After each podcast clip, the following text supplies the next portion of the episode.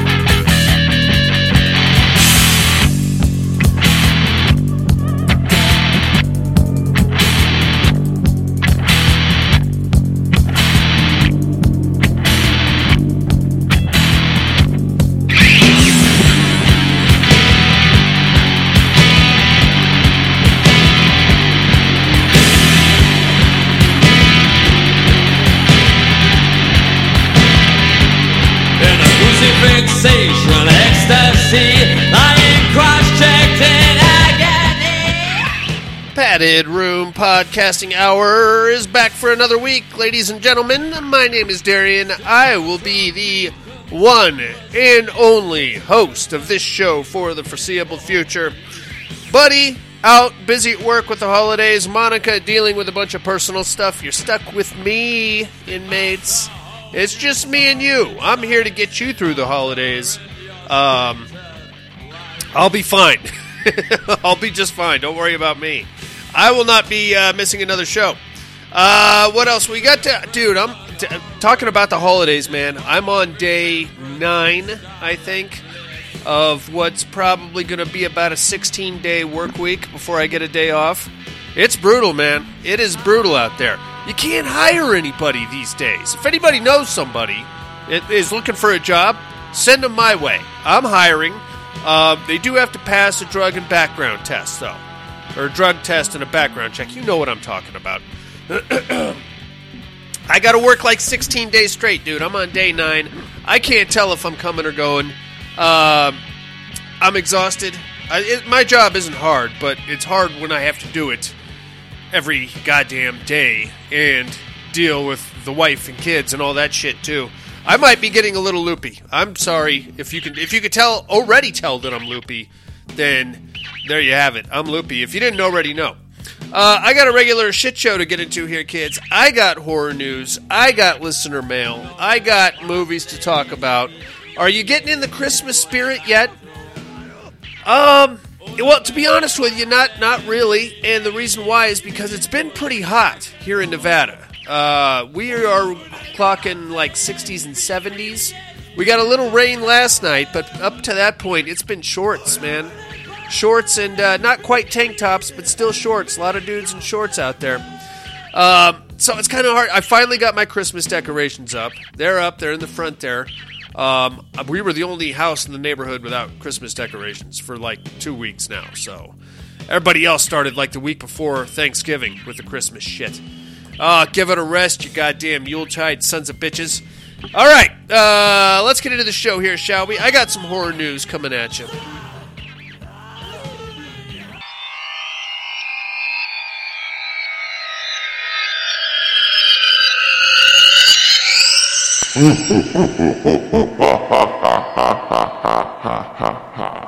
Horror news. Trailers are up for the new Texas Chainsaw Massacre movie. There, you can find them at Bloody Disgusting. Um, they don't show you much, and from what I read, this is confirmed to be a sequel. So I'm guessing it's a sequel to uh, the original Texas Chainsaw Massacre. Probably fits somewhere between. I yeah, it's hard. From what I saw in the trailers, it's hard to put together like what time frame, what time era this is this is taking place in. I would say it probably happened somewhere between two and three. If this, if we're sticking with the Sawyer family narrative, and um, we're not jumping back to the Hewitts, I wouldn't mind seeing a sequel to the Hewitt Texas Ch- Chainsaw Massacre. Those ones weren't bad. Well, the prequel not so good, but the um, the first one pretty good. R. Lee Ermey and uh, Andrew Bryniarski, the crazy bitch that he is. Uh, anyway, it doesn't show you much. I watched a trailer. Looks dirty and grimy, as it should be, and there's a guy with a chainsaw in it. What else do you want from a Texas Chainsaw Massacre movie? Uh, find Nose of Bloody Disgusting if you're interested. Are you guys familiar at all with the Bou- Boulet brothers? Probably not. They do a. So far, it's been like an annual thing over on Shudder. Uh, they are like drag queens, and they put together these um, Halloween talent show things, lip syncing, I believe. I don't know. They're, it's uh, it's something. It's just been confirmed for a fifth season on Shudder. The Boulet Brothers Dragula is the name of the show. Um, I've tried to watch it a couple of times. Um, I, I'm not I'm not one for musical theater to begin with, so uh, it just I guess it's just not my gig. I don't know. Um, and on top of that, it's all sweaty dudes. You know what I mean? And guys and dog collars, stuff like that. If you're in the mood for that, then by all means, Shudder is the place to be. It's the Boulet Brothers Dragula. Uh, not really my gig, but if you're you know want to check it out, go right ahead. Black Friday. Have you heard of this? I haven't seen it yet, but I know it stars Devon Sawa and uh, Bruce Campbell. Um, some kind of a Christmas horror comedy, I believe. It's coming to Blu ray in January. I haven't seen it yet, but I've heard good things. And uh, I'll probably, once it hits one of the streaming services, I'll probably check it out. I don't know if I want to put the four ninety nine down to rent it just yet, but I heard good things. It's supposed to be very funny. So there's that. What else we got here? Colin Farrell has already confirmed a Batman spin off series on HBO Max. A little gassy there. Uh, so apparently he's going to be playing the Penguin in this upcoming Batman movie with uh, Robert Pattinson. I have not seen the trailers for that thing yet, but I know some people that have, and they all say it looks good. So we got that going for us. And I guess he doesn't strike me as a penguin type, Colin Farrell, right? He's usually a pretty athletic dude.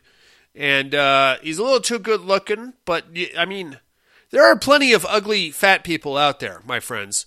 Why do we have to take a perfectly good, good looking guy and ugly and fat him up when you can just go get an ugly fat guy? Uh, What's uh, what's his name? Uh, Paul Giamatti? What's he doing? He's not hideous, but I'm sure he could pull off the penguin. Uh, who else? Um, Dan- well, Danny DeVito was already the penguin. Um, Burgess Meredith isn't around anymore, unfortunately. Uh, that guy from the Gotham series, that wasn't really the penguin. That was like uh, the lead singer from The Cure if you made him walk funny. You know what I mean? That wasn't really. I don't. I don't know about that guy. Uh, what else we got here? Here's some more good news. AMC has ordered an eighth season of Fear the Walking Dead. Uh, is anybody still watching this? Apparently, somebody is some, somewhere out there. Otherwise, they wouldn't have uh, put put up an eighth season. Jesus fucking Christ, man! So we got ten years of The Walking Dead, eight years of Fear the Walking Dead. Uh, what's the the new New World, Brave New World, Walking Dead, Brave New World, something like that? That's out there somewhere. How many years of that are we going to get? Jesus Christ, with this Walking Dead. Uh, you realize that people have been born and died while the Walking Dead have still been on. You know what I mean? Like, how many presidents has The Walking Dead gone through? Three now, if I'm not mistaken. Fuck me. All right, already. We get it. Zombies. Everybody's a dick to each other. There you have it. That's pretty much the whole movie. And there's a tiger in there somewhere. All right, that's all I got on the horror news, you maniacs. Let's get down to some listener mail, shall we?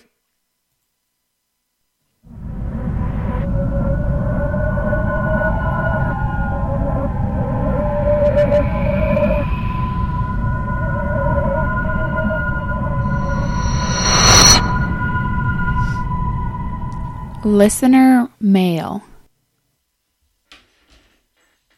Alrighty.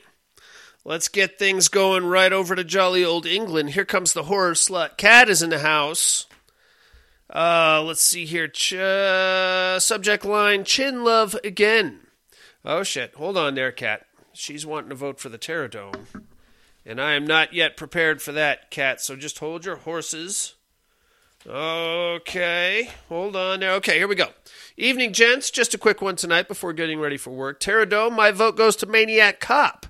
Because of the almighty Bruce and his epic chin. Hee hee. For Educate, I think you are Season of the Witch. God damn it. God damn it. Fuck. Cat. I went deep. I thought I was going deep on that one. I guess not. Uh, by George Romero. I have a box set of his movies. I do, do hope you all have a wonderful night and a safe week. Cat. Well, thank you very much, Cat. You are correct. I am, in fact, goddamn uh, Season of the Witch by George Romero. Son of a bit, man. Okay, all right. You guys want to play rough? You want to play rough? I'll play rough.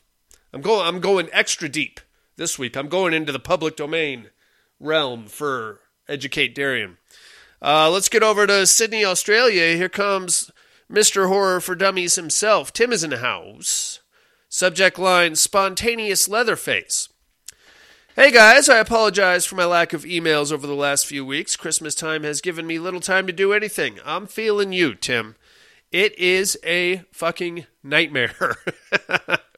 and it's not so much because it's Christmas, it's because um just nobody wants to work over here in the United States anymore and uh fuck every the people that are working want to take vacation, so working schmucks like me have to cover their days off. It's a pain in the dick. Uh, Terradome. Okay, look, Darian, you made good points about Maniac Cop. Yes, he's undead. Yes, he has a gun. But the fact of the matter is that he's a stupid character from a bad movie. I'm taking Leatherface to whoop the cop's ass. Well, I think you're wrong. And I don't think he's that stupid, uh, Tim. I'm going to give you your votes anyway. Uh, he can use firearms. Leatherface dances and can't find his chainsaw when it's sitting on the table in front of him. He gets all flustered and ru- runs around the house, beating his head against things. And you're going to say the maniac cop is stupid? Come on, Tim. Tim. Timothy, you're an educated man, and I've come to expect more from you than that, sir. Uh, spontaneous. Okay, so this film was my number one film of 2020 by a mile, and I get that it's not for everyone, but this film really spoke to me. Firstly, the film came out during the first COVID pandemic, pandemic, and I like how it reflects on that time. This disease has come from out of nowhere and is taking people out left and right and center, just like the spontaneous combustion in the film. I think the film really hit a lot of what we were thinking of the time, and I applaud it for that. Secondly, I'm a sucker for a romantic film now and then, and I fell in love with these two characters and their relationship. At the middle, when she's lying in his grave, I was bawling my eyes out. I fucking love this movie. It's a perfect 10 out of 10 for me. Anyway, much love for you to you guys. Hope this week is good to you all, and I'll catch you next time. Tim. Well, thanks for writing in, Tim. Uh, I, I, I'm glad you like spontaneous. I'm gonna, I'm gonna get deeper into it in um, uh, immersion therapy. It is something. I will, I will definitely say that it is a thing, and we will explore that here momentarily, my friend. Uh, let's get out to parts unknown. Here comes Freddy. Subject line Lost with the holiday. Hey folks, hope, every, hope everyone had a great Thanksgiving. Apparently my email got lost over the holiday. No biggie, shit happens. Uh fuck, man. Sometimes that that happens more than I would care to admit to people's emails uh there, Freddy. I don't know, man. It's uh I think I need to update the email account. I've had the same email since 2011, obviously. And uh yeah, periodically. Usually it only happens to Tony, though and uh, I don't know why that is, but it, Tony and um, I think it, it, used to happen to GP uh, periodically. Anyway, sorry about that, Freddie. Uh, to answer your question about parts unknown, I'm everywhere, technically based in Vegas. Oh, okay. But as a cross country trucker, I'm all over the place and hardly ever actually in Vegas. Before you ask, yes, I do live in my rig, but it is rather comfortable and set up with everything I need. My vote for Terradome this week, I'm going for Leatherface just because I like him a lot more. Stay safe and have a great night. Cheers, Freddie. Thanks, Freddie. Well, I mean, you don't have to explain your votes. you can just vote for whichever guy is better looking. But if if I if we had those two duke it out, I have to tell you, I think the Maniac Cop would win. he's undead, man. It's hard to top that. I mean, I guess technically you could like I don't know, quarter him or something like that. But the guy is like, you can light him on fire. He doesn't care. I think he's been blown up once or twice, hasn't he? He's a tough son of a gun. And I don't think a, a, a half tard with a chainsaw is going to do much. I'm just saying. I'm just saying. I'm just putting that out there, Freddie. Uh, let's get up here to Reno, Nevada. Here comes the cowboy. Subject line Is that a threat? Are you threatening me? Evening padded room. Hope everyone is doing well and someone made it in tonight. If not, for the solo shows are fun too.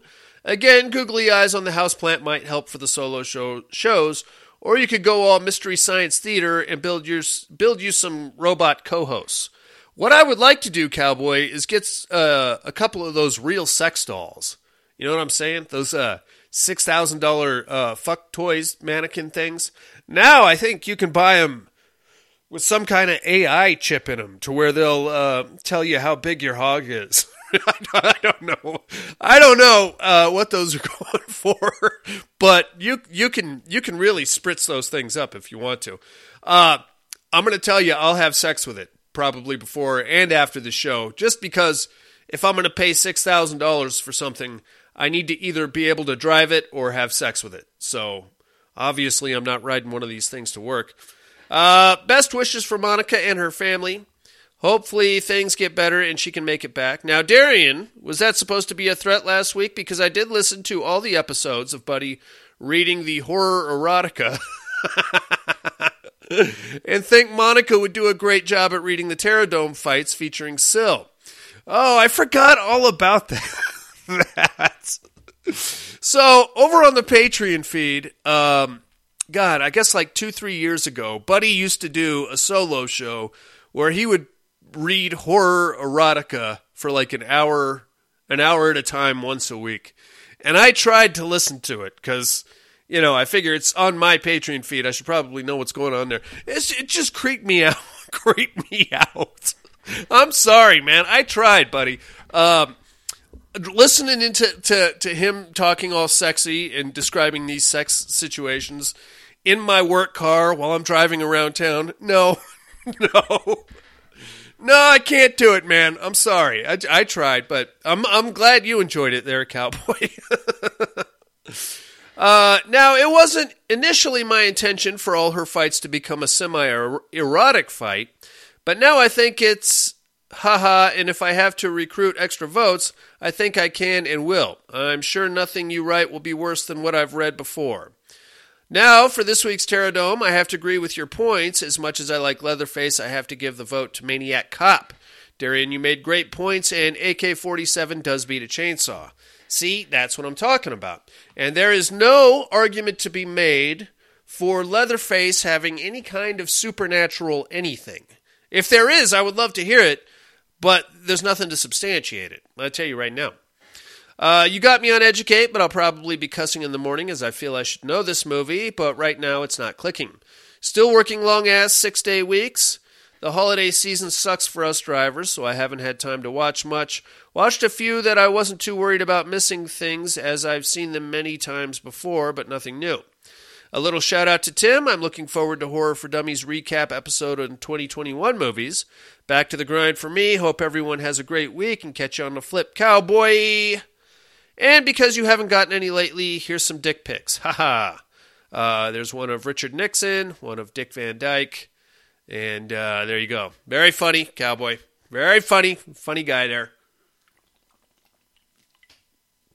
Okay. We got some voicemails to get to. Let's bang those out.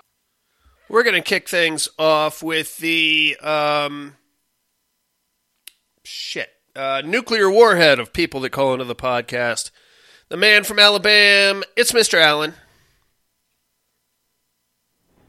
Padded room. How's it going? What's going on, the, Alan? Uh, AK-47 uh, people calling to your podcast. Yeah, buddy. All right, Terradome. What you got?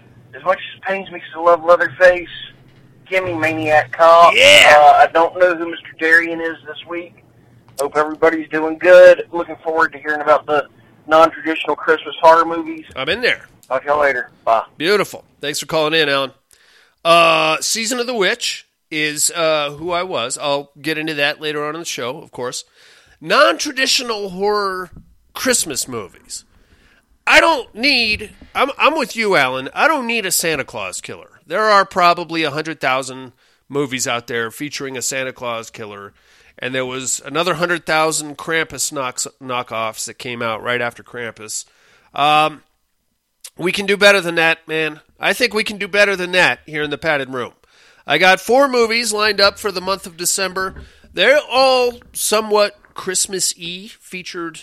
Christmas is featured in the film, and uh, naturally things go awry. But we have all month to to dig dig into that coffin, my friends. Uh, your votes are locked in there, Alan. Thank you for calling in, amigo. Let's get over to uh, beautiful Southern California with uh, Monica's pod boyfriend. It's Mr. Tom Hardy.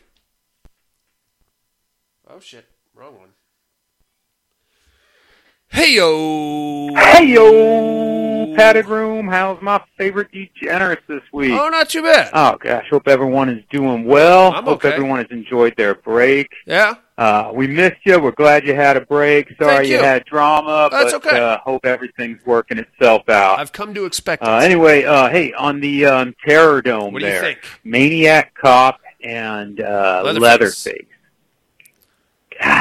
it's a tough one, man. God, I'm gonna hate myself for this, Don't but do it. uh, Don't do it, Tom I'm Hardy. gonna hate myself for this, but I'm I'm gonna have to logically take the Maniac Cop. Thank you very Um, much. I love Leatherface, There's just no way, dude. favorite flick, you know. But uh, God, you just, I think logically, I think uh, you know, He's got Maniac guns. Cop. He's got the uh, endurance being undead. Oh shit. Wolf mate. Werewolves defecate on each other. Werewolves What? defecate on wait, mock wait, wait, wait, wait, wait. a for a while. So fuck off. Okay. The Uh, distance something the firearms. I'm just gonna have to go with Maniac. Okay, that's werewolves Um, defecating. Hey, on the uh, educating department, you know Sir. what? Fuck you. I don't want to play no more. How about that? Oh, That's some come on. right there. I haven't been able to figure one of these out for a while. So I- fuck off. hey, that's not your Anyway, fault. um, You can thank. Uh, oh, there uh, was something Catfish. else you had mentioned last week. What's that? Uh, you had never seen uh, Werewolf's Mate. I have not. And if Have I could I? refer you to the box that you actually sent to me, that was proven a lie, sir. I believe Oh. you have seen Werewolf's Mate. I have. werewolves defecate on each other. When did- werewolves defecate on Mothman and Monstra and Mothra and fucking Godzilla taking a dump on King Kong's chest. Woo! According to the shit you send me, you've seen all that. So Ah, that's some bullshit right there. I'm Anyway, I just want to get in that. real quick on the what are you looking at department. What do you I think? got to catch um, some of the alien flicks. You know, Oh, I noticed. cool. Uh, I think it was Amazon had a couple of. Sure. Oh hell yeah, man! I'll be able to catch uh, all the alien flicks again. yeah, so buddy. I got to catch the first one. Still love Classic. it. Masterpiece. Absolutely. Good, good, good flick, man. I really enjoyed it. You they didn't have beat the second one, and I, I honestly, I think I like that one more than the first. I uh, agree.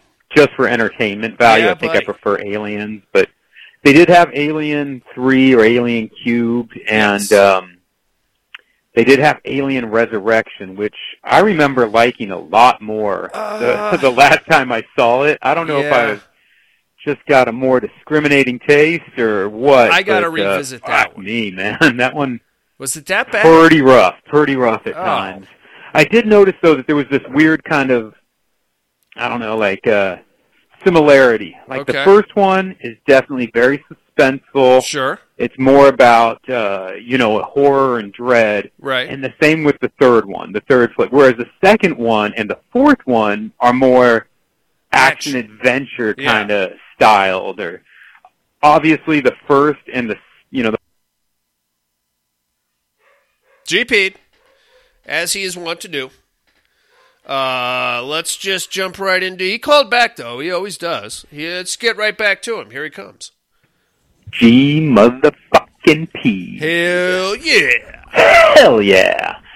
Anyway, uh, as I was saying, it just seemed that there was uh, the first and the third were very similar, whereas the second and the fourth Sure. were very similar, and I just I just thought that was interesting. I'm into it. Um, I did have one other thing I wanted to get you guys' thoughts on. Yeah. And um, like everybody's got their favorite flicks, you know, maybe their top five, top ten, whatever, favorite horror movies. Yeah. And here's a question, and I don't think there's a right answer to it or, or whatever. It's just kind of where do you stand? Like, let's say you, you just picked out your top five horror flicks of all time. Okay. Now, if we took into, or if we took out of, like cultural importance, or how big of a flick, or how important it was to the genre, or maybe how important it was uh, to you personally, Okay. would your top five change? And I was Oh. thinking about it, I was like, God damn, you know, kind of, because I, I think I got, you know, two different like top ten, top five lists or whatever Okay. but there are if I kind of take away the cultural importance or how important this was, you know, because I'm a big slasher guy, how important Halloween is, you know, as a slasher and totally. all that, Yeah. and I still think it's one of the best flicks ever. Absolutely. But, uh, just curious if it would change.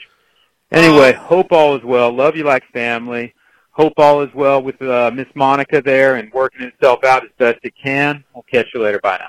Beautiful. Love you too, Tom Hardy. Thanks for calling in, my man. Uh, a couple of things. You you bring up some interesting points there, especially about the Alien franchise. So my the argument a lot of people like to get into this big drawn out argument about whether or not the first Alien movie qualifies as a slasher. I'm going to say no. It has the pacing of a slasher, but it's not a slasher. And the reason for that is that you don't. I, there, there's there's actually quite a few reasons to it. It just does, for me personally, it doesn't feel like a slasher. Uh, we know who, or more to the point, what the killer is. Most slashers have that indemnity of some dude in a mask running around. He may, in fact, be the victim of whatever, or so and so's mother, or who, whatever. Or at the end, we could very easily find out that it's just a jealous boyfriend parading around as such. The difference in the slasher versus non slasher, in my humble opinion, is whether or not we know who the killer is. Now, you might say, Darian, you're full of shit because look at all the Friday the 13th movies. Those are clearly slashers, but we know who the killer is. Right, but they have the combo of the slasher pacing plus the man in the mask. Okay? Um, at no point will we ever see Jason Voorhees engage in a high speed chase. I don't think. I, I'd be really disappointed if we did. Or um, raid a uh, hardware store for weapons or anything like that. That's that. Okay, now we're out of slasher territory. You see that? Um, in regards to your your top five lists and would they change based on personal tastes? Uh, here's the thing, Tom Hardy.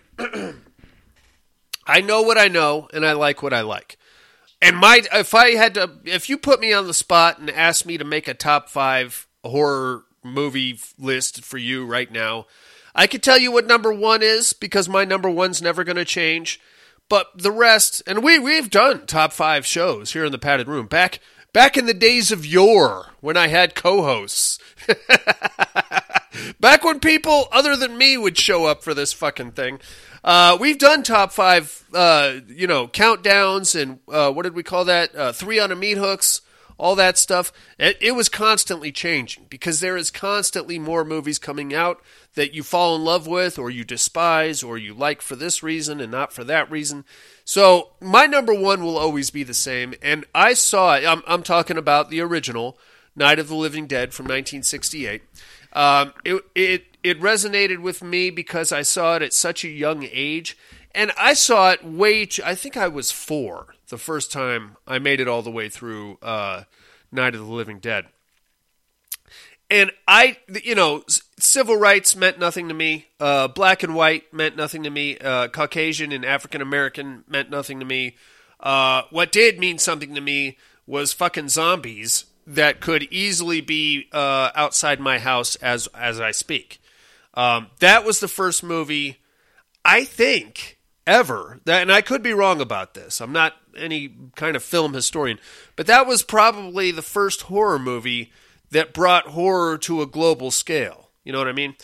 But leading up to that, there was always like a, a tale to be told, like a, a lesson to be learned. Um, if your car breaks down, stay in the car.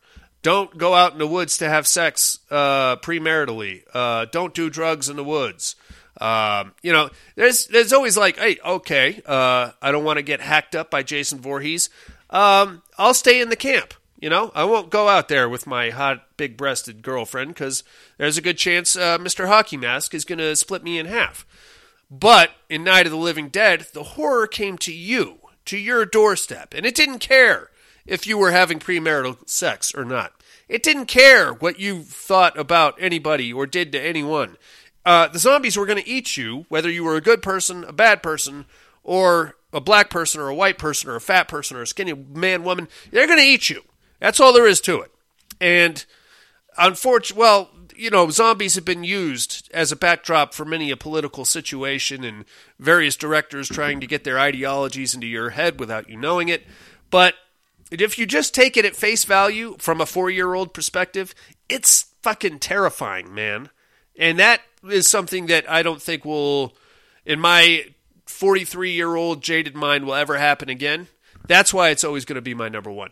Now I could scatter out the the remaining four, and you know, some some days I'm a Clive Barker guy, and Hellraiser's my number two. Other times around Halloween season, Trick or Treat works its way up there.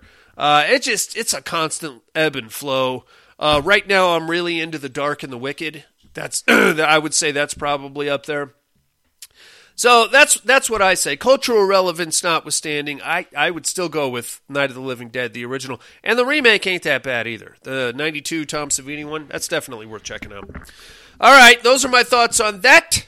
Thank you guys very much for writing and calling in. Tom Hardy, Alan, Kat, um, Tim, Freddie, Cowboy, the rest of you guys, uh, anybody that I missed, of course. It's time for me to get my little Santa hat on and spread some Yuletide joy, you motherfuckers.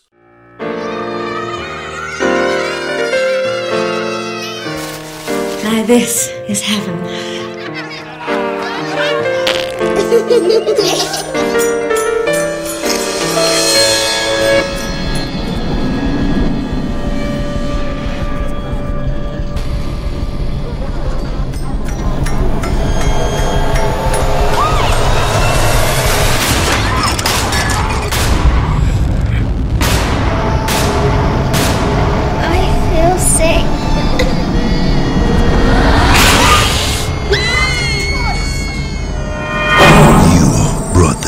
this world.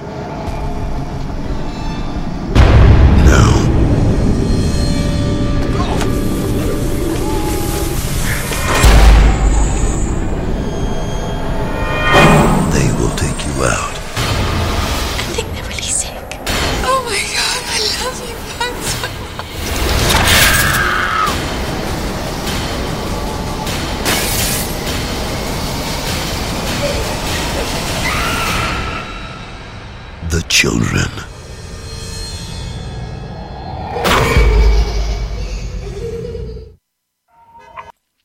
The Children from 2008. Written and directed by Tom Shankland. Got six stars on IMDb, has a solid R rating. Stars Eva Birthistle, Stephen Campbell, and Raffiella Brooks. Um, you wouldn't probably think this one probably fits more into the Killer Kid uh, subcategory than Christmas horror. But this is very winter centric, and the family is gathered for a Christmas holiday. So I'm going to go ahead and call it a Christmas horror movie. It's kind of Christmassy. There's uh, festivities involved. I thought we saw some presents being opened at one point. There you go. It's in there. Okay, don't judge me. Um, this I remembered not liking this one uh, the first time I saw it, but watching it uh, yesterday, it's actually not a bad show. It's not a bad show at all, and it's very open ended at the end. It's something I really enjoy in horror movies when you never know what the fuck is going on or what's coming next. Uh, so this one starts off pretty much like any other Hallmark Christmas movie. You ever see those fucking things, man? Let me tell you. You want to watch a real horror movie? Watch a, a Hallmark Christmas movie. Or probably really any Hallmark movie. It's all the same, man. Uh, impossibly attractive people falling in love in some Swiss chalet while you're sitting in your fucking apartment getting fatter and uh, wondering why your life sucks so much. Don't watch those things, dude. They will depress you. They are not good for you. That it's like uh, I don't know who watches those other than my mom. I know my mom loves them. She can't tell me why though. I think there's some kind of subliminal messaging going on there. Uh, anyway, enough about Hallmark Christmas movies. um, but that's where we start off, pretty much. We have uh, a family gathering taking place. This uh, beautiful country estate. I believe we're in England. Everybody, every, everybody here has an accent, so I believe we may be on the English countryside somewhere. Basically, our family consists of uh, two sisters, their husbands, and what I would only describe as a squad plus of children of various ages and sizes. Um, I'm going to say there's probably 12 to 15 of these little bastards running around. I don't think there's that many. Uh, there's at least six or nine, though. There's a good number. There's enough to keep you up at night with all these fucking kids running around. Um, we're going to start off with the visiting team. The visiting sister is Lainey and her boyfriend Jonah, not the father, mind you. Well, I think he may be the father of a couple of these kids. Uh, Lainey and Jonah are bringing um, the teenage daughter Casey, who's probably about 17. Um, I believe there is two other kids with them. That's going to be Leah and Nikki. They're about seven or eight. And then we have Paulie, who is uh, probably about four. He's a little curly headed guy. Uh, doesn't say a word. Cute as a button, all these kids. Now they're driving up and they get to the very nice house in the English countryside. Snow all over the place. Uh, it's it's Christmas time as it is. Um, now there's like a little. They have they have other intentions. Jonah and uh, Laney. Apparently, there is a party that they are supposed to go to somewhere in the vicinity of this place, and they're counting on Casey, the older teenage daughter, to watch all the kids later on uh, in the trip while they go to this party. Casey is not happy about this. She's uh, probably about 17. She's pretty attractive. A little bit on the uh, little bit on the skanky side. You know what I'm saying? Wearing some very short skirts. Not that that necessarily makes her skanky, but uh, we're gonna. There's gonna be some some weird incestuous undertones coming at us here in a few minutes. Um, so that's kind of that's kind of weird. She's pissed off about it. Uh, she doesn't want to be there. I don't think Jonah was her father because there is a lot of tension there, and he may have grabbed her ass at one point. It's kind of uh, a little uh, not overtly stated, but there are some allusions made. We'll get to that. Uh, they roll up. Um, also, there's also like another subplot. Jonah is going to try to talk uh, the other, the sister and her husband, into investing in this weird business scheme that he has, where he's going to import rare medicines from China illegally or something. I don't know. He's got he's got like a sales spiel, and he's really hoping to get the sister and her husband involved. Uh, their names are Chloe and Robbie, and they have one daughter. So here comes Lainey, uh, two four kids, uh, and then we have uh, Chloe, and she has one daughter, probably about ten years old. That's Miranda. All right, so that's that's kind of where we're at. Uh, they roll up as soon as they get out. Now, it's never there's there's gonna be some murder happening here, and obviously it's gonna be the children killing off the adults. We're never given a reason why, other than there may be some kind of an illness being passed around. We don't get any explanation, but periodically, and especially during this opening sequences, we get a lot of footage of ice melting, as if perhaps global warming is uh, something, but there's still snow all over the ground, so I don't know what that's supposed to mean. Anyway, they roll up, they get to the house, everybody comes running out, hugs and kisses all around. When Laney gets uh, Polly out of the car, he immediately starts vomiting all over the place. And uh, she's like, Oh, God, I'm so sorry. I thought you were going to be okay. Turns out you've got a bit of car sickness here, don't you, old boy? That's not what she sounds like, and I'm sorry. I know that I know that was a terrible British accent, but that's what you get. Um, Polly's thrown up. Once he kind of clears himself up, he gets very spacey. And we see Polly. Polly's a very cute little boy. Curly hair. Reminds me a lot of my son when he was that age. Uh, he does like a lot of uh, staring at people from that point on. Now, we're all wrapped up in the holiday festivities, and we don't particularly notice, but the camera spends a lot of time on Polly and him and his staring. And periodically, he'll grab this little play xylophone and just start banging on it, like in a weird rhythmic kind of a annoying tang tang tang tang tang ting. It, it's enough to drive anybody crazy. Uh, so that's pretty gnarly. From there, we get inside. Jonah starts making his, you know, he, he's not going to come out and say, I want you to invest in my crazy uh, Chinese medicine scam. But he's like, oh, you know, there's some great stuff coming out of China right now, and I think we can make a bit of money if we got to involve with it. I, uh, everybody's kind of brushing him off because I don't think anybody there other than Laney particularly likes Jonah. He seems like a like a fucking not a scumbag per se, but just somebody who is looking to scam. So maybe he is a scumbag. I don't know. Um, he doesn't. He strikes me as an unsavory type. Needless to say, and there's a lot of tension between him and Casey too. Casey doesn't like Jonah. Jonah doesn't like Casey. I think Casey's causing problems between him and Laney. That's a bit of a thing. Uh, Casey kind of has a uh, oh sexy stepdad kind of a thing. I don't. It's very strange. Um, everything's pretty chill for the first night. Things get a little tense between Jonah and Casey. Uh, there's tension between uh, Laney and Jonah because Jonah keeps trying to steer the conversation back to Chinese medicine, and Laney keeps dodging it and like pulling him off topic. She knows damn well what he's there for. And then we have uh, Robbie and Chloe, the people that actually live in this house, and their daughter Miranda. Um, they have like a weird point system for their kids. This doesn't really have anything to do with the movie, but I thought it was weird. I grew up with a kid whose parents had one of these weird star gold star systems going on. Like I'd go over to his house and on his wall would be all these charts and graphs telling telling everybody how good he is at math and how bad he sucks at uh, sitting still and keeping his room clean and stuff like that. You know, and I'd always be like, "Hey, Matt, you want to hang out today?" And he'd be like, "No, I only got three points last night because I didn't brush my teeth fast enough. I can't leave the house till I get five points." What? what the fuck are you talking about, dude?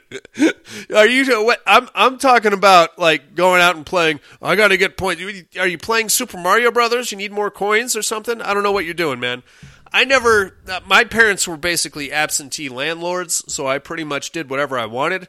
So kids with this weird checks and balance system are a complete mystery to me. Anyway, they've got Miranda on this weird gold star system where if she, uh, I don't know, uh, doesn't yell or scream at anybody for a minute, then she gets a gold star. And at the end of the day, she can trade her gold star in for crumpets or something. I don't I don't know. I wasn't really paying that much attention. Uh, so that's kind of cool. Everybody's pretty chill the first night. Uh, after that, we cut to the next morning. Uh, let, there's more tension between Laney and Jonah because Jonah's really wanting to get them to give him money for his nonsensical smuggle uh, shit from China routine, you know. And he's like, "Yeah, let's. I'm gonna set him up and give them my spiel, and they'll be dying to give me some money to get involved in importing uh, fucking tiger bone dust or something to give guys. I don't know, man. It's uh, like I said, bit of a scumbag. Cut to the next morning. Uh, everything's pretty cool. Uh, we get a weird situation where Casey wants to make a phone call. So, uh, because this house is so remote, remote, there's like one spot out by a wood pile out in the, the yard there where she can get phone reception. And again, we get this weird incestuous thing between her and her uncle Robbie. So Robbie is showing her where the, the cell phone spot is. He walks her out there and he's like, Hey, you've really grown. And she's like, Yeah, I sure have, haven't I? And uh, from there, he's like, well, he, uh, your dad said you were doing pretty good, and she's like, he's not my dad, and he's like, well, if he's not your dad, then I'm not your uncle. that struck me as a little bit creepy. You know what I mean? Ah, yeah. Look, I'll tell you where. I mean, uh, for, uh, I mean, I've seen many a YouPorn clip that has started this way. Oh, my dad, he's such a fucker. Oh, his best friend's coming over here. I'm gonna suck his dick. Something, something like that. You know what I mean? Um, I don't know about that shit, dude. But that's that's just me. Uh, anyway, he's like, I'm not your uncle then. uh, and then that kind of carries on to the next day. So Lainey is out there making calls to her friends, and basically she's wanting to get the fuck out of there. Apparently, they didn't have to drive that far to get to this remote cabin because her friends are willing to come and pick her up. So she has arranged for her friend Lisa to come get her later, and she's just going to blow the, blow off this family Christmas thing. Okay, good for you there, uh, Casey. Uh, I wouldn't want to hang around and get diddled by my uncle anyway. That guy's kind of weird. So from there, we get a big snowball fight out in the yard the next morning. Everybody's having a great time. Um, we got some sledding going on. There's a little hill there, and uh, Robbie is ride showing the kids how to ride the sled down the hill. Uh, Rob, uh, Paulie, the the cute little curly headed guy, he is still being really fucking spacey, and he's like looking at knives now and uh, looking around. And now this is where things start to get even weirder. Mat- or uh, Miranda, the seven or eight year old, Chloe's daughter, she starts to get a little weird, and these kids are starting to get very pale. And uh, Miranda starts to throw up. Um, she's not like despondent the way Polly is, but she's like you know, giving people the stink eye, and her eyes are starting to sink in a little bit. There's something going around with the fucking kids, all right? Now, obviously, this is a horror movie, and foul play is going to run afoot, but even if I'm just there and I'm nominally observant, I'm going to notice that all the kids are starting to vomit, and maybe we have some kind of a stomach bug, or there was some bad. Uh, I don't know, macaroons or something. Whatever you served the kids last night may have gone bad. I don't know. Um, regardless, the parents, though, are completely oblivious to this. They're just like, oh, touch of the old tummy ache, eh? Oh. Um, everything's pretty cool. We get the, the big the big moment where Jonah is going to corner Robbie, give him his uh, big sales spiel, which is complete horseshit. So uh, he Jonah goes outside. He gets the, all the ladies inside, and the kids are out there. Robbie's watching the kids. So Jonah's like, "It's my time to strike." So he gets his little portfolio and he goes out there and he's like, "Robbie, let me talk to you about Chinese medicine practices."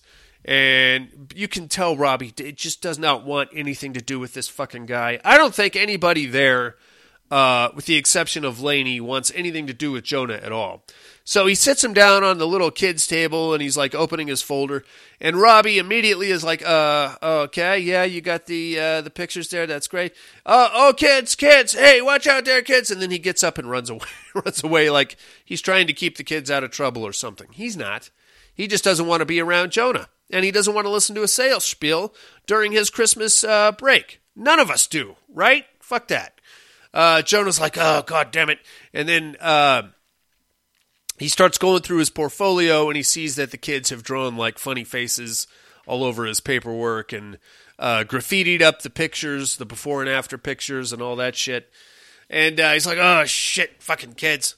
Um, as after Robbie leaves, Paulie, the little curly-headed kid, sends the sled down the hill as one of the ladies is bringing out like a tray full of hot chocolate and it the sled smacks her in the ankle and she spills hot chocolate all over Jonah, his portfolio, and uh, yeah, that's that's pretty much it. He's all fired off now. He's all yeah, he's pretty pissed off about that. So he runs up the hill, uh, throws Polly on the ground, and starts spanking him in front of everybody. Now, I know how not to be the most awkward guy at the party, and that's you want to avoid the child abuse, okay? If you absolutely positively have to put like a roundhouse kick on a kid, yeah, maybe take him in the bathroom and do it and then explain to him he needs to shut up before he goes back out there. Not that I'm condoning child abuse, but you don't want to do it in front of everybody. You just labeled yourself the asshole of the entire Christmas uh, break. Nobody is going to do anything that's going to top that, you fuckface. Not that anybody liked Jonah to begin with. I don't know if I've, uh, you know, put enough emphasis on that or not, but nobody liked Jonah. All right, so now everybody really hates him. But uh, here's the good news it's dinner time, and uh, we all get to go sit down for dinner and try to act like a normal family for two seconds. Uh, oh, right before that, though, we get another incestuous moment between Robbie and uh, Casey, where Casey catches Robbie smoking weed in an atrium. So she goes out there to join him and ends up showing Robbie her tattoo. Woo! so Casey has a tattoo just under her belly button of a fetus, which is kind of weird. And Robbie's like, What is that supposed to be all about? And she's like, Oh, I was supposed to be aborted, but I escaped. I'm the miracle baby. And So I guess that's supposed to signify that somehow. It's kind of grim, actually, but all right. He's like, Oh, yeah. Just then, Chloe pokes her head into the atrium and she's like, Hey, what are you two doing? Chloe, if you have forgotten, is Robbie's wife. She's like, What are you guys doing? Why does it smell like weed in here? Why does she have her shirt up? And Robbie's like, Oh, coming, dear. No. And then Casey's like, I was looking for Leah and Nikki. Sorry. So Leah, or not Leah, uh, Chloe saw Casey's tattoo. Now it's dinner time. Uh, Chloe kind of calls him out. She's like, What's Robbie and Casey doing in the atrium all by themselves? Oh, and does everybody know that Casey has a tattoo? And then Lainey, Casey's mom, freaks right out. She's like, You! Casey's like, You know what? Ah! it's just a big awkward family disaster. This is almost as bad as my Thanksgiving. Um, from there, uh, Jonah presses hard on Robbie with the Chinese medicine shit. He's like, "Oh, you know, Robbie, we could finish our conversation. Uh, I've got some more things to show you. I think you were kind of liking what I was saying, and you might, I thought we could this could be like a family business kind of an operation, yeah." And then Robbie's like, "No way, mate." I don't want to import tiger bones illegally. You know what kind of business I'm in. There's no way I'd want anything to do with that. And basically shuts him down right there on the spot. And everything gets painfully quiet and super awkward there for like five minutes. And then finally, just to break the silence, Chloe is like, uh, Miranda, eat your vegetables. And Miranda freaks right out. She's like, no! Starts yelling and screaming and throwing shit all over the place. Everybody, she's like clawing. Chloe's like, eat your goddamn vegetables. Uh, Miranda like roundhouse punches Chloe. Uh, doesn't do any damage, but it still is like, whoa, dude, take it easy. So Jonah grabs Miranda and takes her off to like a side room.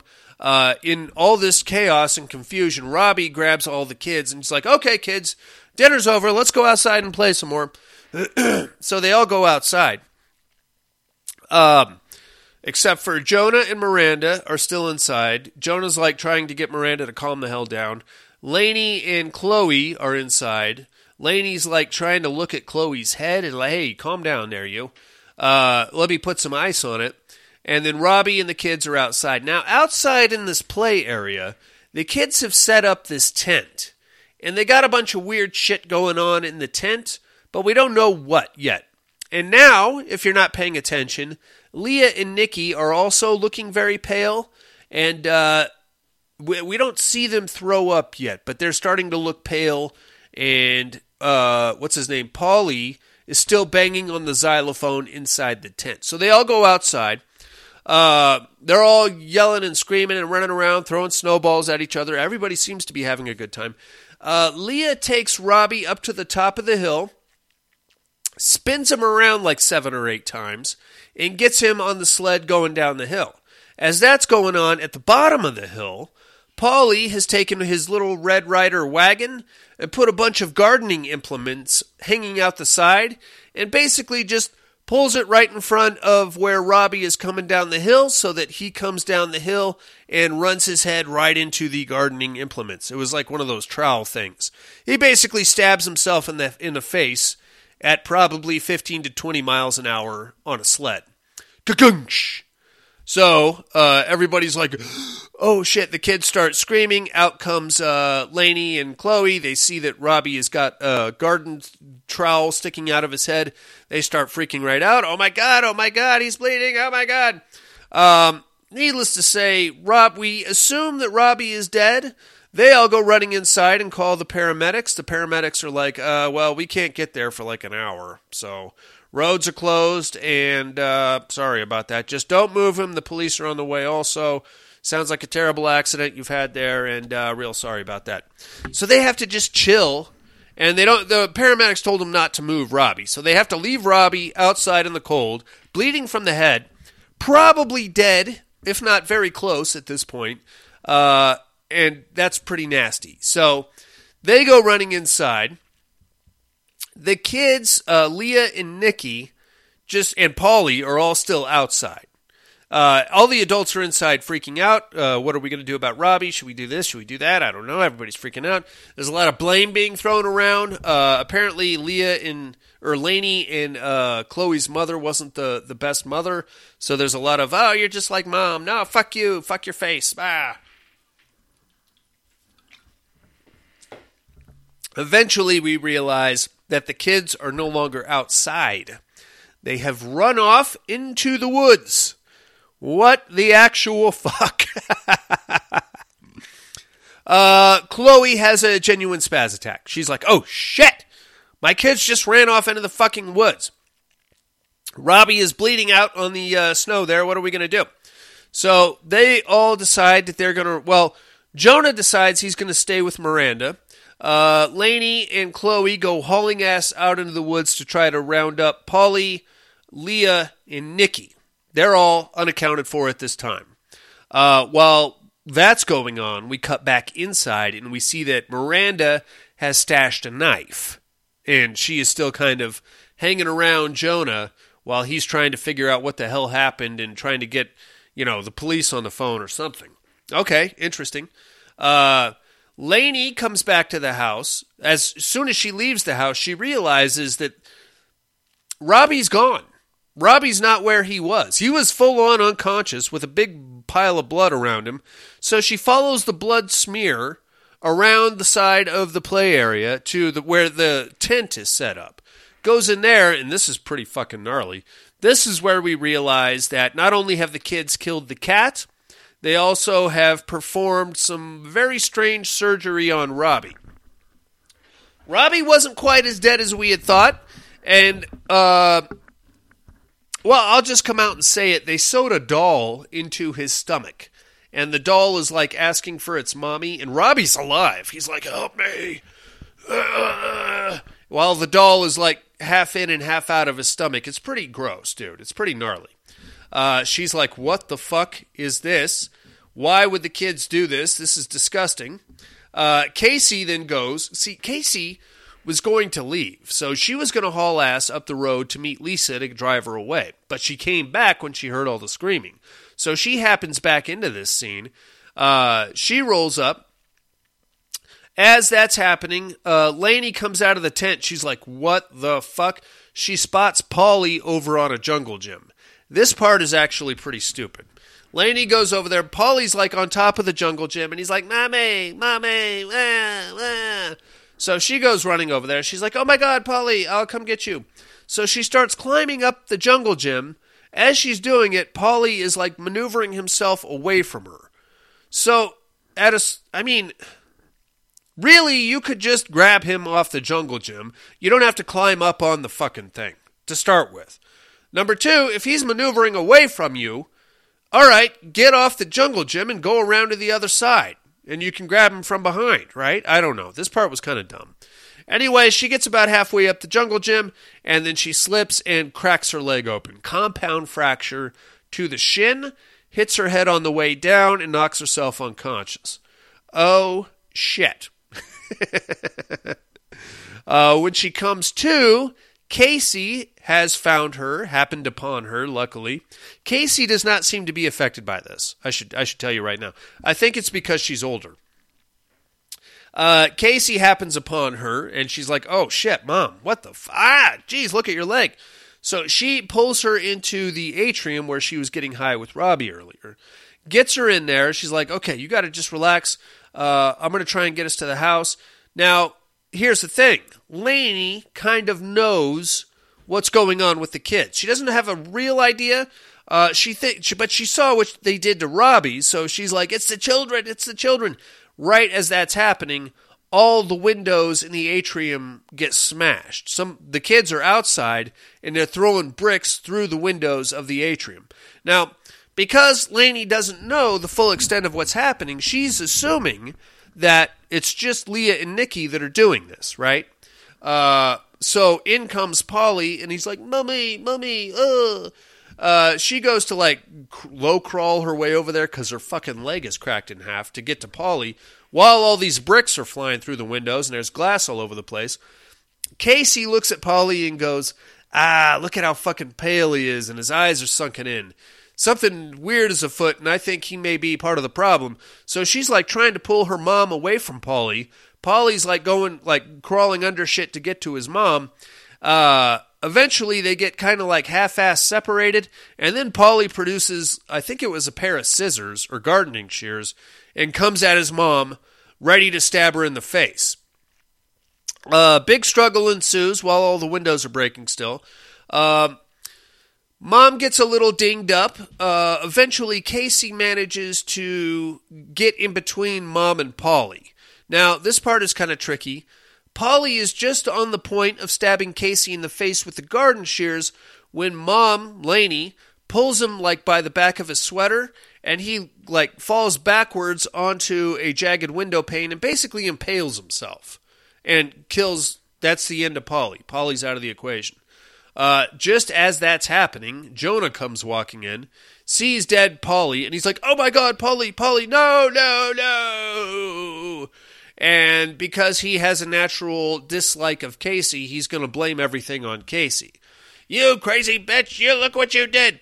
Now, it first off, Laney is trying to explain what happened, but Jonah is so like caught up in his own hatred of Casey that he's not hearing a word she said. She's just like, "It's fucking Casey, this fucking bitch. She's trying to kill everybody. She hates us all, and she hates, she just killed our son. How could you believe?" And Laney's like, "No, no, no, no. He was about to stab her in the face. I had to pull him, and then he fell. It was kind of an accident. And by the way, why is everybody throwing bricks through the fucking atrium?" Uh, eventually, Jonah's like, "That's it, that's it." So he takes Casey and Laney back into the main house. While that's going on, we're going to cut back to Chloe who is out in the woods randomly looking around for the kids. The first she they're dressed, the kids, Leah and Nikki, are dressed in these very loud ski jackets and hats, okay? Uh, as she's out there running around, she starts finding clothes from the kids. What she happens upon is a giant pile of disgusting puke. so the kids have been vomiting. Leah and Nikki have been out there in the woods vomiting all day. So they have whatever this shit is, whatever is making the kids go psycho, which is nasty. Uh, she doesn't understand that, and she wasn't privy to what just happened back at the house. So she's out there in the woods. Eventually, uh, Nikki comes running up to her, and he's like, "Mummy, mummy!" And she's like, "Oh my God, I'm so happy you're here! Oh, thank God!" And then here comes Leah, "Mummy, mummy!" And she's like, "Oh, my two babies, my two babies!" Uh, and then to make a very what was supposed to be a very touching scene somewhat irrelevant, they basically hold her down and stab her in the eye with a pencil. uh, I know I didn't do it justice. Uh, that's something you just have to see. All I can do is describe it. That's pretty much how it goes down. Hold her down, shank her in the eyeball with a pencil. Chloe's now out of the equation. I miss her already. Now we're going to cut back to the house for some high family drama. Uh, Jonah is accusing Casey of killing everybody and uh, smashing her mom's leg.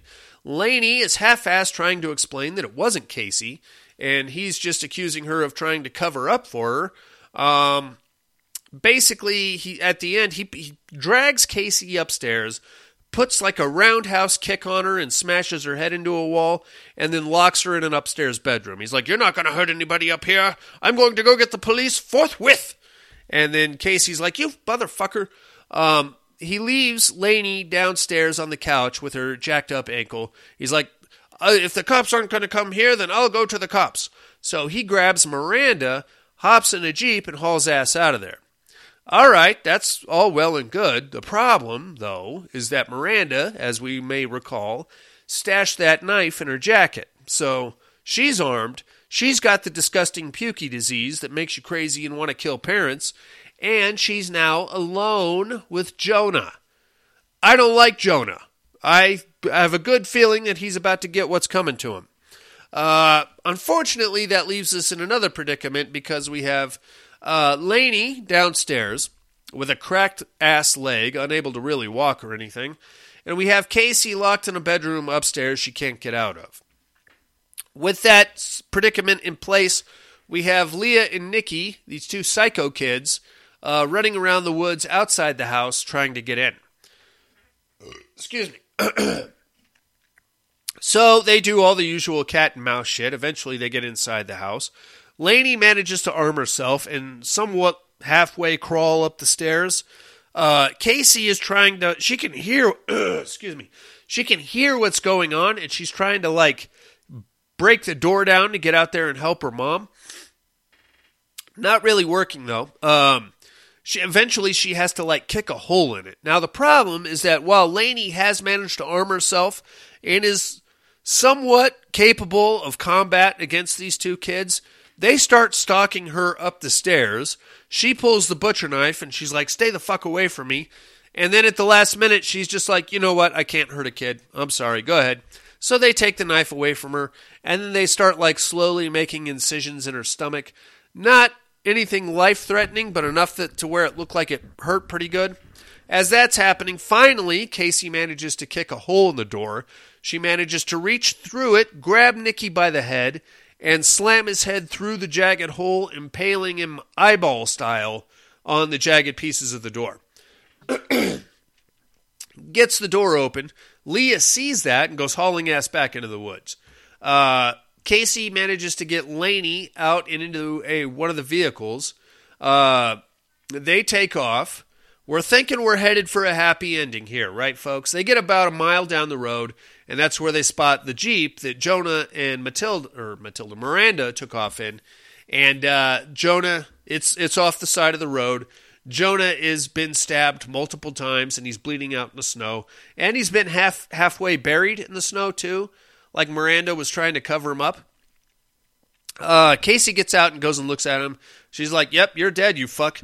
Fuck you anyway for beating my head against the door." She gets back in the car. Just as she's getting back in the car, like 12 other random kids, all carrying weapons, come out of the woods, and they're all just slowly surrounding the car. Um, now, right before she gets back in the car, though, Casey starts vomiting.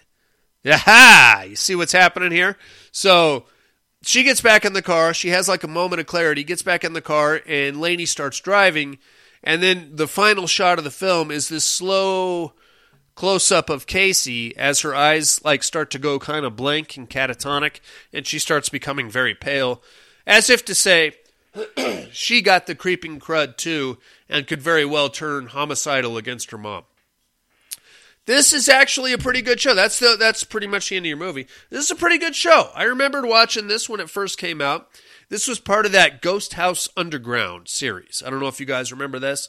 Um, this was kind of uh, Ghost House Pictures' answer to uh, After Dark's eight films to die for. They did a little um, uh, thing. I think it was like late two thousands where every year around Halloween they would put out these eight movies to die for. Um, most of, I got like the first two years worth. Most of them sucked. There was one or two gems in there, but for the most part, of the eight movies to die for, like two of them were okay. The rest were just dog shit. Uh, this Ghost House Underground series, though, not that bad. You had this one. You had Seventh Moon. Uh, the Offspring. I don't know if you guys have seen that one. Uh, Ru- oh, what the fuck? Dark Floors. Uh, that Lordi movie. yeah, that's what happens when you put a rock band in a horror movie. Um, what else was in there? There's there's a couple other ones. Uh, all in all, not that bad. Uh, this one is definitely worth a watch. Is it a Christmas movie? Um, well, I guess it just depends on what your definition of a Christmas movie is. I mean, they were celebrating Christmas at the onset set of this uh, massacre, so I guess to that extent, and it's very snowy. They're having snowball fights and riding sleds and shit, so you got that going for you. I would say it is. I would say it's a non-conventional Christmas horror film. It's one that you wouldn't put on a Christmas list. You'd probably put it on a killer kids list. All right, I say check it out. Uh, I did not like this one that much the first time I saw it. I watched it last night and am now quite fond of it. Uh, where did I find this? I think this was on Tubi, Tubi TV. If uh, that's free, that's a free service, and uh, you don't even have to create an account. You just go on there and watch the children. It's a good show. All right, uh, I'm going to take myself a little break. I'll come back with some other stuff, you maniacs.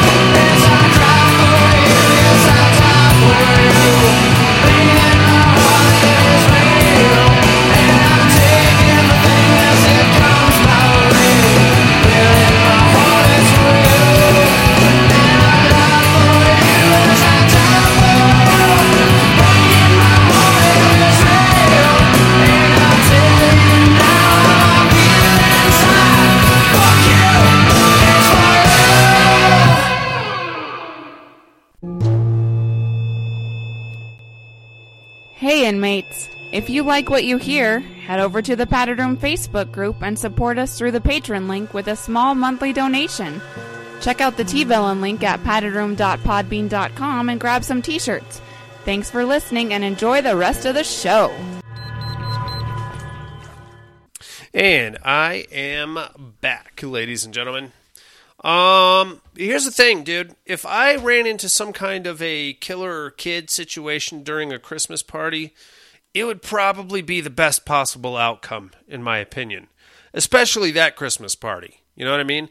Things were had reached peak awkward. I think a nuclear bomb going off in the basement of that house probably would have been a welcome relief just so that we didn't have to listen to Jonah's Chinese medicine sales spiel or look at the slutty daughter's uh, belly button tattoo. You know what I mean? That was like right when Miranda broke. Please let the kids start killing pe- killing us because I don't want to have to face what a shitty mother I've become. I think is where we were at with that. All right, man. Are you guys ready to get into the Terradome? No tears, please. It's a waste of good suffering. I'm not gonna hurt you.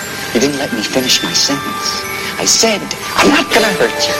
I'm just gonna bash your brains in. I'm gonna bash them right the fuck in.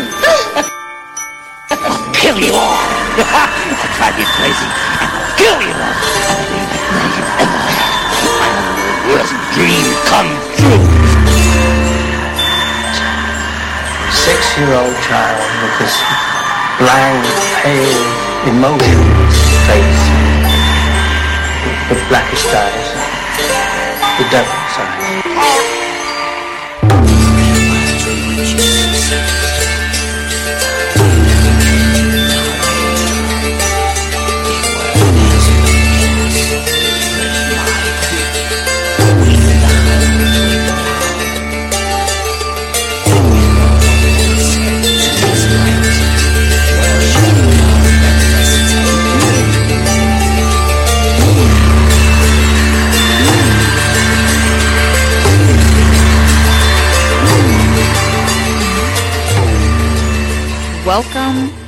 to the Terradome.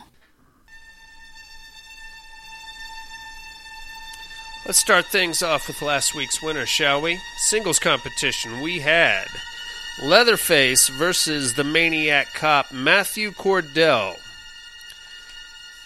Oh, Jesus, where is it? Here we are.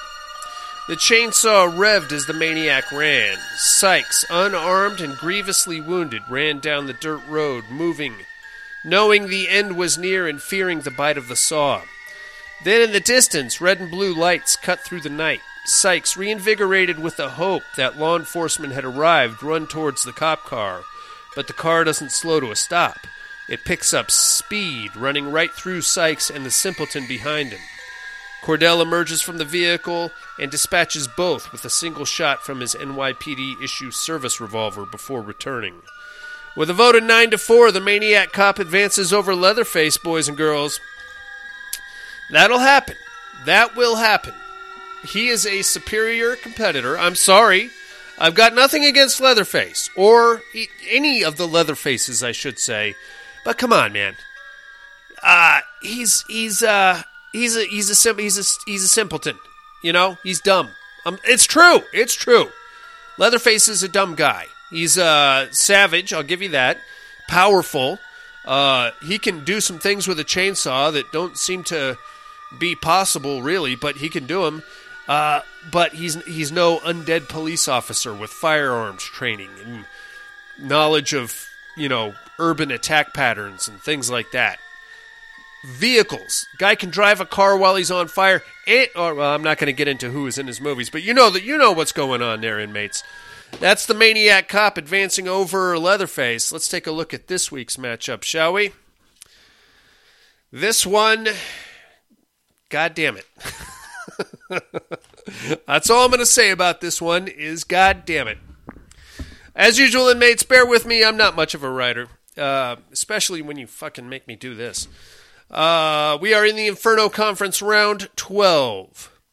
As the invasion broke and the war drew to an end, the remaining sentient tomatoes were forced to flee the population centers. Most weren't fortunate enough to make it out and were forced into the ketchup factory death houses. Those that did learned to avoid humans at all costs, fleeing to less populated, areas and harsher environments where they couldn't be followed. Most headed to, into the oceans, others to the sands of Egypt. There, amidst the nexus of shifting sands and forgotten civilizations, Ahmanet began to stir. The approach of one of the tomatoes in particular had roused her from her sleep. A fierce warrior tomato, of such fury and power that even though even through the veil of undeath, she knew to taste of this tomato would fulfill the prophecy she'd been put in place centuries ago. In singles competition, we have the beefcake tomato, the tomato versus the mummy. I am taking the mummy. Um, I know, I know what you're doing here, inmates. You want me to keep writing about the goddamn tomato, and if that's what you want, then that's what I'll do. But let's be logical. Let's let's let's not embarrass ourselves, okay? There's no. you know what? I'm not even going to make an argument. I'm just going to say, I'm voting for the mummy. You do. You do. You boo. All right. I will tally the votes next week, and I will continue to write about the fucking tomato if that's what you people want me to do. That's your Terradome uh, matchup for the weekend, mates. It's the the tomato versus the mummy.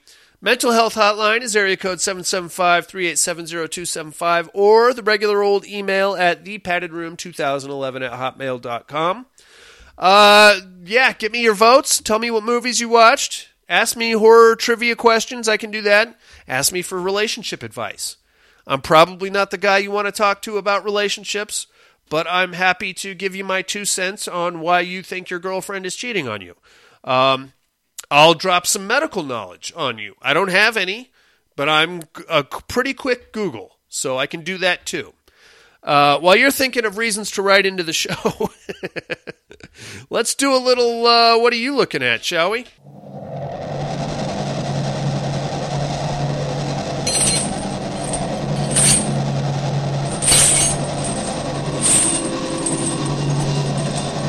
What are you looking at? Uh, Prisoner of a Ghostland from 2021. Anybody else watch this yet? I'm not 100% sure what the hell's going on here. It is very uh, Escape from New York type of a deal, which is cool. That's a good formula to follow. Was everybody in this movie dead and they were all ghosts? Is that what we're saying happened? Because I kind of felt like the ending scene, which was a flashback to the beginning, was where Nicolas Cage got killed, right? And uh, his his his uh, partner there, Psycho, when he does the the big boom, that, so they're all dead. They're all already dead, and they're ghosts. But if that's the case, then why is he worried about the explosive device attached to his nuts? Because if he's already dead, then what has he got to worry about? He shouldn't be worried about his testicles, right? I don't know, man. It's a very it's a very weird movie. It was cool. I dug it. Um, I just don't know that I fully understood it. I guess is what I'm saying. So, if anybody, I would love to hear somebody else's take on this as to what exactly was going on here. Prisoners in a ghost land of a ghost land. Definitely worth checking out. Sofia Boutella in this one. I still think she's hot, by the way, or he, he or she. I don't care if she was a dude or whatever happened there. I think she's hot right now, and I assume she has a vagina. I don't know. but I'm willing to find out, Miss Patella. Um, I watched that, and then I watched the entire season of Behind the Monsters on Shudder. This is a pretty good show. So what they do, it's uh, what was it, eight episodes, I think. Every episode, they take a horror movie villain, a franchise villain, and they do like a whole breakdown on the origins of the villain, uh, the movies, the franchise, the side characters, different plot moves, and things like that. It's a whole thing, man. They did uh, Michael Myers, Pinhead, Candyman, Freddy Krueger, Jason Voorhees, Chucky, and I think that was it. So what is that? Six episodes? I could be forgetting somebody. I don't know, but I watched them all. Very informative, and uh, you know, like I, I wasn't much of a I'm not I'm not a Chucky kind of a guy, but after watching that that ep, that episode, I, I, I don't want to go back and watch the, the the Child's Play movies again, but I will say that I'm still not a Chucky guy, but I um I don't know. I guess it's like the the Bride of Chucky and the Seed of Chucky. They make a little more sense to me now. They're still not horror movies; they're satiric comedies. But um, I get I, don't- I don't know. I, I'm still not a Chucky guy, but I guess I just might have a little mo- more appreciation for him as a as a horror icon. So there's that. Worth checking out if you got about six hours to kill, or if you can do some kind of an episodic thing. That's all I'm looking at, inmates. How about some immersion therapy up in the piece?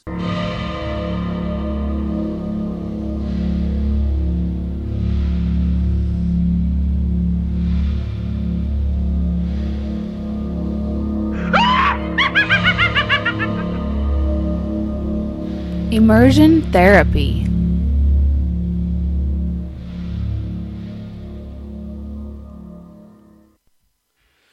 Um, so we watched Spontaneous from uh, d- d- d- 2020. Um,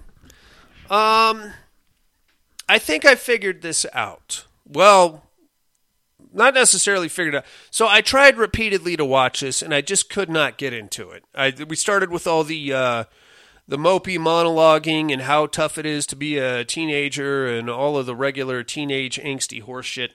I got about 15 minutes into it and was like, I'm not, I'm not, in, I'm not, I'm not, I'm not going to do it. I'm not, I'm not gonna, I'm not gonna watch this. I'm sorry. And then by the time the first kid explodes, you're, you're so far, you feel like you're watching Juno, basically, right? So in what, in forcing myself to watch this movie, um, I will say that if you're going into this expecting a horror movie, you're going to be gravely disappointed. I think Tim from Horror for Dummies put it best when he said this is a teen romance. That's what it is, man. That's what's going on here. These two awkward fuckers finding love, which is great. That's good for them. Amidst the backdrop of this, these exploding kids, and maybe they have it, maybe they don't. Who fucking knows? Who cares, really? Because you're more invested in the the romance between these two, and um, whether or not they're going to have sex with each other, I guess. And I was hoping to see that chick naked, but that never never materialized. Um, that, Tim also made some interesting correlations to the exploding kids thing and the coronavirus. I, I don't think I would go that far, and that's probably one of the reasons this didn't hit home for me because I would be willing to sign off on that if people around me were getting coronavirus and dying. All the people I know that have gotten the coronavirus are a okay and they're back at work. I know one chick that's gotten it twice, and she is absolutely fine. so I, I I don't know. I was never all that intimidated by COVID nineteen. Um, I, I I just I was more scared of losing my job than I was of getting COVID nineteen. So I really didn't give a shit about that. But if I was actually scared and I you know people were dying around me, then I could see the correlation. That being said, I felt like this was just another was another quirky teenage romance. You know what I mean? This was Juno. This was uh um um not maybe Napoleon Dynamite. There was some funny moments in here, but it's not a horror movie, right? That's not to say it's a bad movie.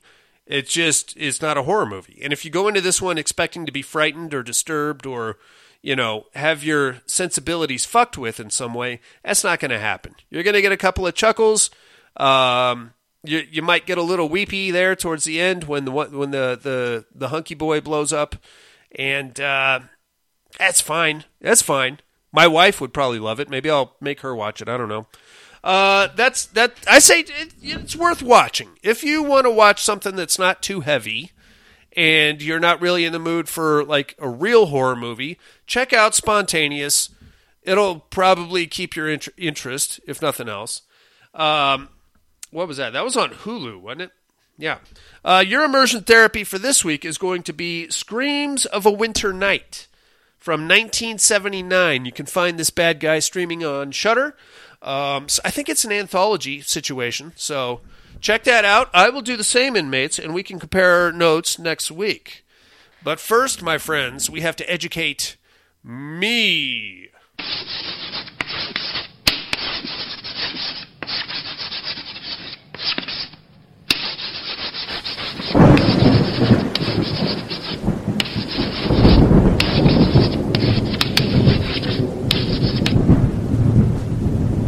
Educating Miss Monica.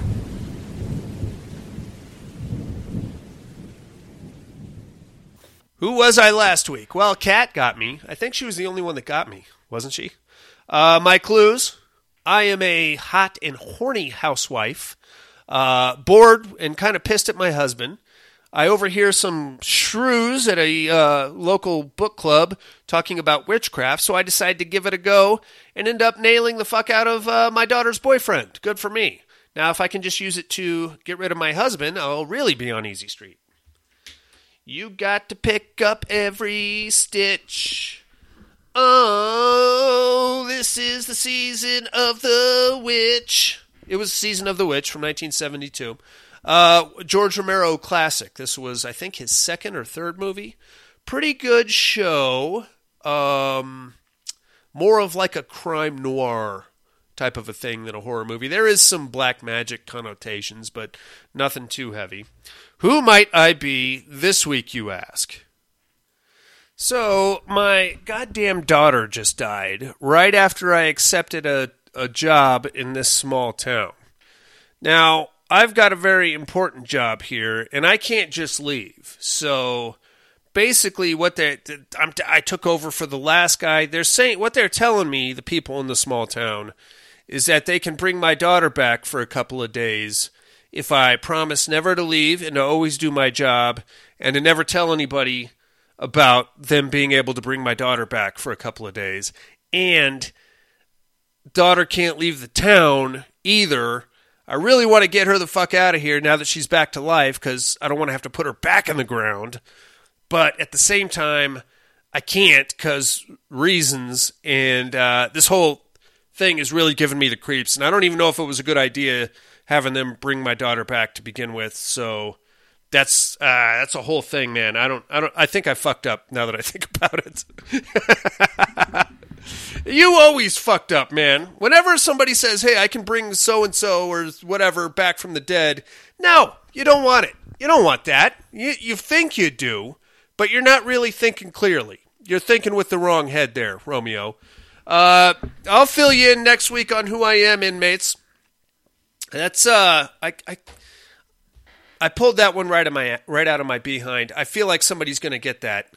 Um, shit. Sorry. Well, there you have it. Maybe uh, Tom Hardy. Maybe get in there, Tom Hardy. I have a feeling this one's going to be a bit of a softball now that I've said the clues. Anyway, uh, thank you guys very much for joining me. That's about going to do it for me this week. Um, join me next week for Silent Night, Bloody Night. Not to be confused with Silent Night, Deadly Night, which is a whole other thing. We're going to do Silent Night, Bloody Night next week here in the padded room. Um, in the meantime, we do have a Patreon campaign running. If anybody's interested, the month of January is wide open. $5 donation gets you a travel mug, a padded room t shirt, and control of the month of January. Um, find that link along with any old shows, past shows. We've got, I've got 504. Fi- Well, 503, 504 with this one. 504 of these fucking episodes, dudes, up at paddedroompodcast.com. Every goddamn one of them right there for you to listen to tonight, if you choose. Uh, along with uh, Horror for Dummies, dating back, what, three years they've been they've been at it now. They've been at it for a while, those guys.